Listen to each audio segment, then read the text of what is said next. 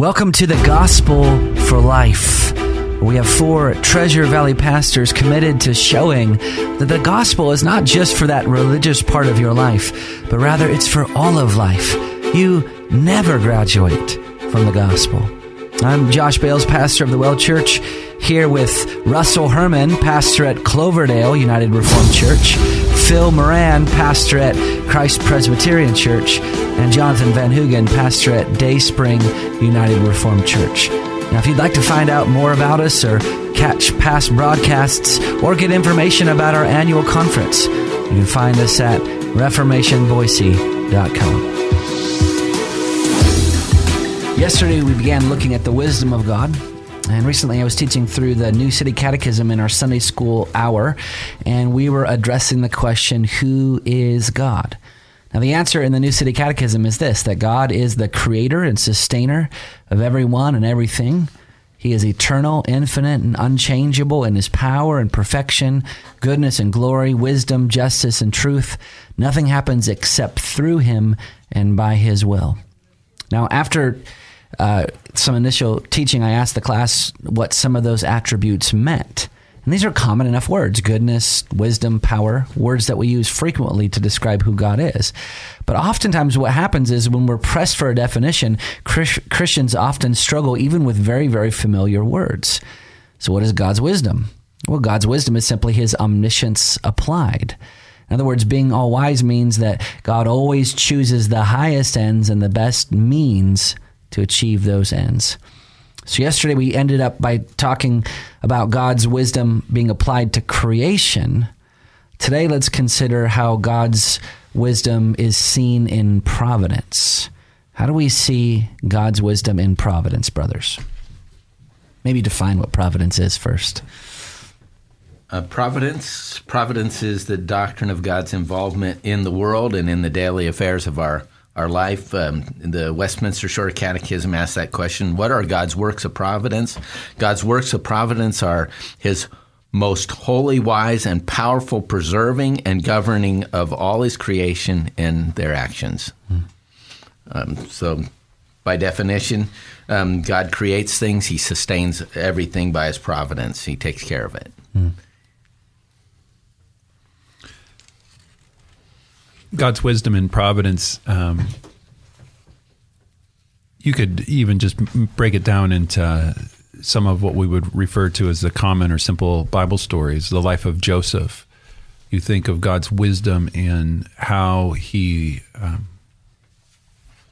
rescued and redeemed and and and kept his whole people through a series of what we would say were unlikely and unfortunate events in the life of Joseph, um, God was behind the scenes, unbeknownst to all of the rest of the family, getting Joseph exactly where he needed to be in order mm-hmm. to um, be able to be in a position of authority within Egypt to provide the the care and support and food and and rescue that was necessary for that family. Mm-hmm. Um, that's just one example out of the whole breadth of the Word of mm-hmm. God that teaches how God not only created all things, but sustains it. Mm-hmm. Yeah, and remember at the, the end of that narrative what Joseph famously said to his brothers mm-hmm. uh, who are confronted with him and, and now now a prince of Egypt and then and they they think the axe is about to fall, and he says to them, You meant it for evil, God meant it for good. Mm-hmm.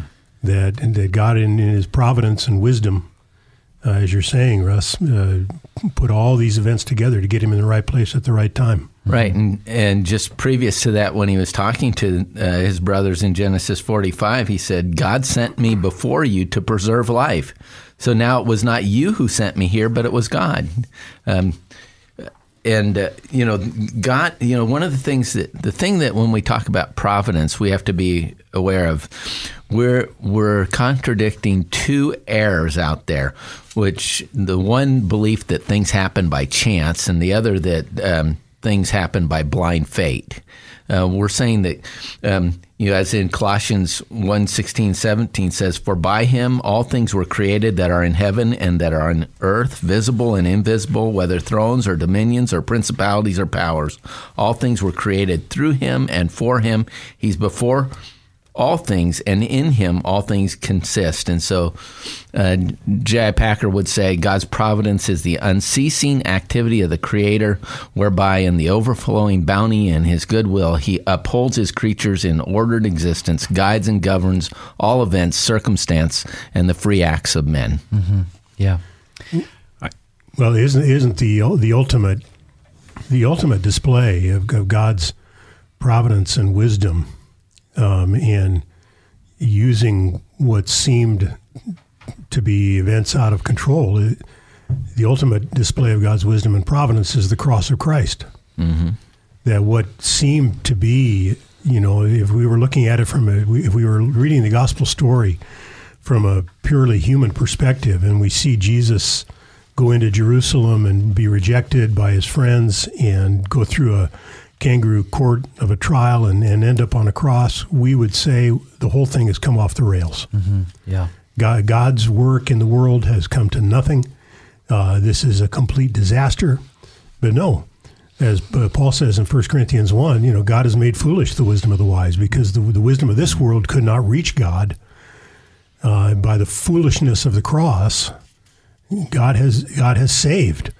Um, God, God took what looked like weakness and defeat, and in, in the, the wisdom and providence of God, uh, God has worked this to make to work His ultimate victory. Yeah, his, his greatest victory of all, the defeat of sin and death and hell, mm-hmm. and and the gift of new life.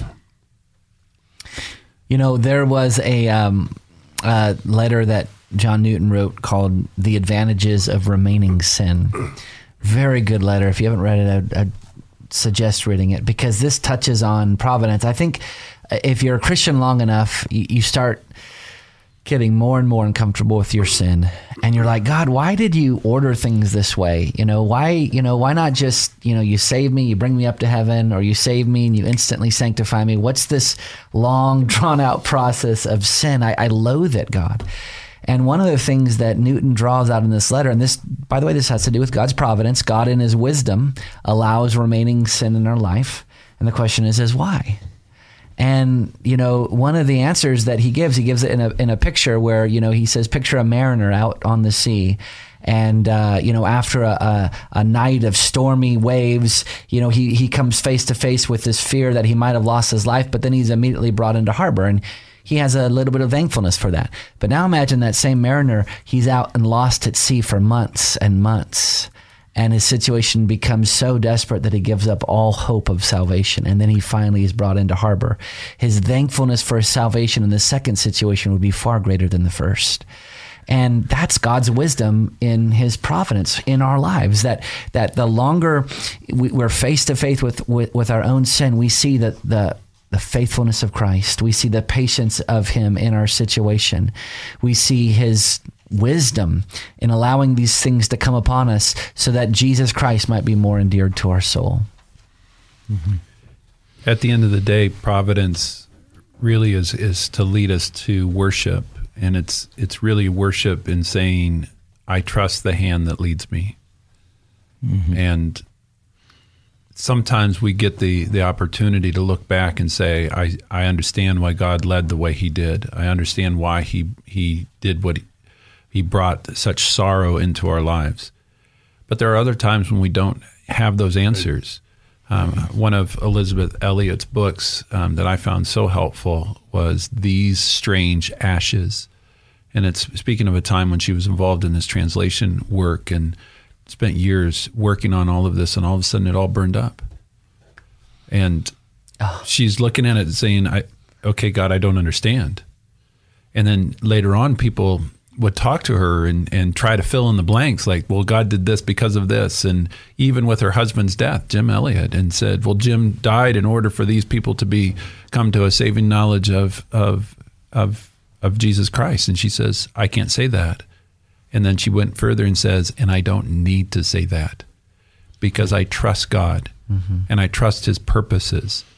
And that's really when wisdom and providence come together, where we can say, I can worship God and say, I serve a God who does all things well, maybe especially when I don't understand.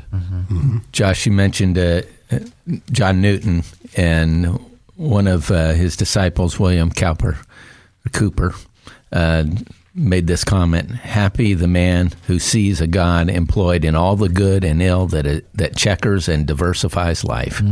I mean, and that's what you were saying, Russ, as, as well.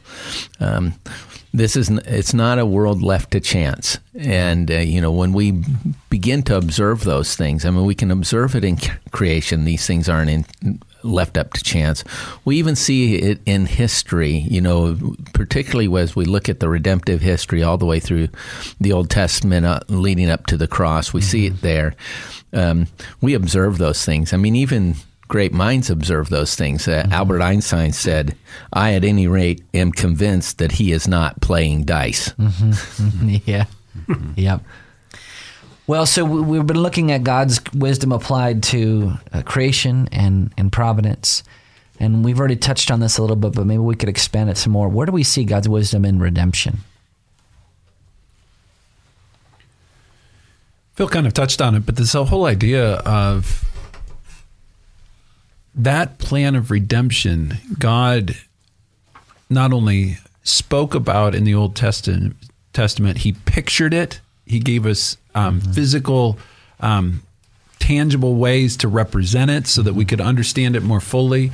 Um, the New Testament will say that it was in the fullness of time. Um, the idea, the sense is that at just the right time, at the perfect time. So he orchestrated the events of history so that um, it would play out on the stage that he needed the redemption of Jesus Christ to play out on. And, and so all of these details, all of these circumstances show God's wisdom um, of not only having it occur, but to have it occur at that time in that empire, in that world. Um, where all things were coming together Jewish, Roman, Greek. In the fullness of time, In the he sent fullness forth of his time. son. Yeah. I mean, that's wisdom. Yeah. Yeah. You know, if you look at the book of Romans, uh, he, of course, he's talking about salvation from from Romans chapter one all the way through Romans chapter eleven, and then he gets into kind of the practical daily living in chapter twelve and beyond. But Paul, after especially after chapters nine through ten and eleven. He, he's so um, struck by God's wisdom in election, by God's wisdom in evangelism, by God's dealing with Israel and the Gentiles that he can't contain himself. Right. And he says, "Oh, the depths of Right. the riches and the w- wisdom and the knowledge of God! Um, how unsearchable are His judgments! How inscrutable are His ways! For who has known the mind of the Lord?" That's how he ends. I mean, he, he's saying this is the capstone of all wisdom and all knowledge, namely God's plan in redeeming people through Jesus Christ. You know, one of the reasons we know that the gospel is true is that none of us would have dreamed this up. Yeah. No human mind would have imagined that salvation would be won by God humbling himself and, and, and coming among us in the flesh and going in what looked like weakness to a cross. That that would have looked, and indeed to the world, uh, as Paul says in 1 Corinthians uh, chapter 1, as I mentioned earlier, uh, what looks to the world like complete weakness and defeat is God's greatest victory. Uh, this this is not only the ultimate wisdom; it's the ultimate power and, and providence and love. Um, all of it, all of it, seen there in the unlikeliest place in in in the cross of our Savior. Well, even the incarnation, the the fact that Yeah. the Holy Son of God took on flesh and became sin for the, in in the place of His people, the angels long to look into that, Right. Yeah. which displays the wisdom of God. All right, well, you've been listening to the Gospel for Life. Uh, if you have missed any of our past broadcasts, go to ReformationBoise.com. And you can also get information about our upcoming conference as well as register for free. That's coming November 9th through 10th. We'll see you next time.